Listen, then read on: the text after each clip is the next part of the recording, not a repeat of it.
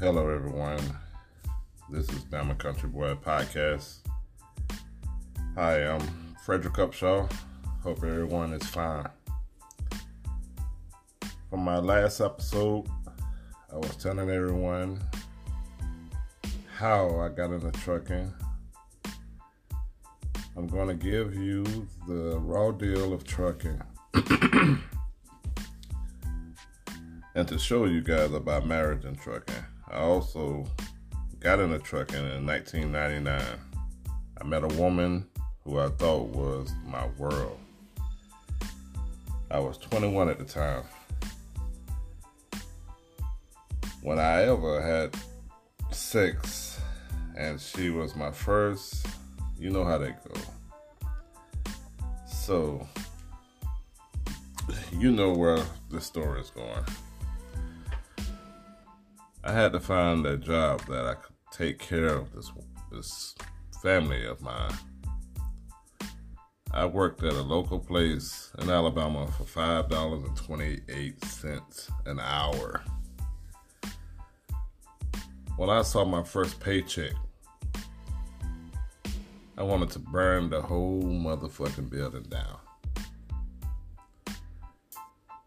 My pay was $284 working for two weeks. That's after taxes. I grabbed the newspaper, saw that there was a trucking career.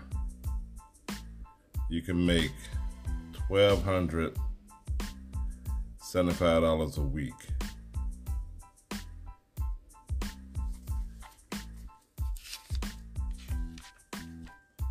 Called a school in Joplin.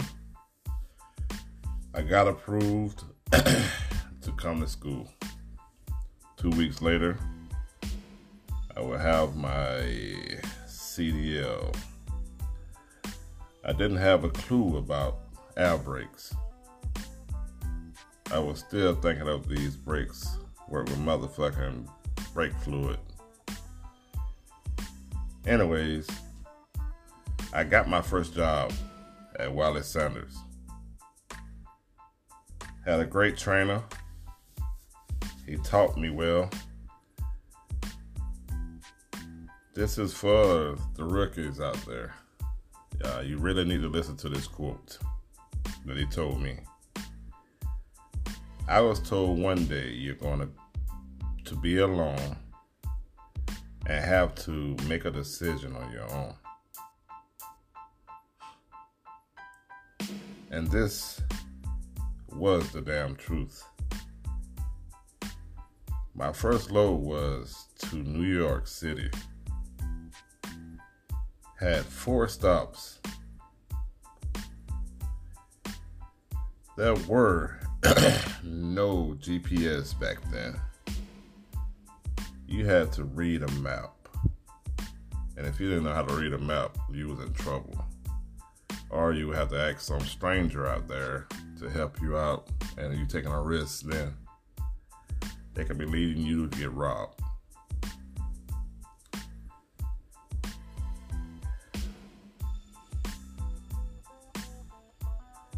But trucking has got a whole lot easier. It has Google Maps and all the other stuff that can help you get to your location. You can zoom in the building and see what entrance you can go in.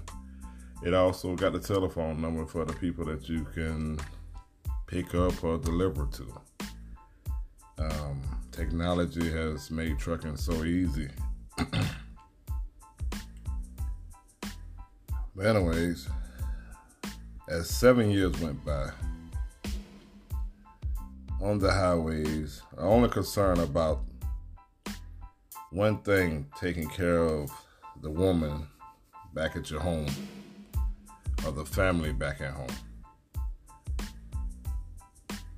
When thinking that way changed my life forever.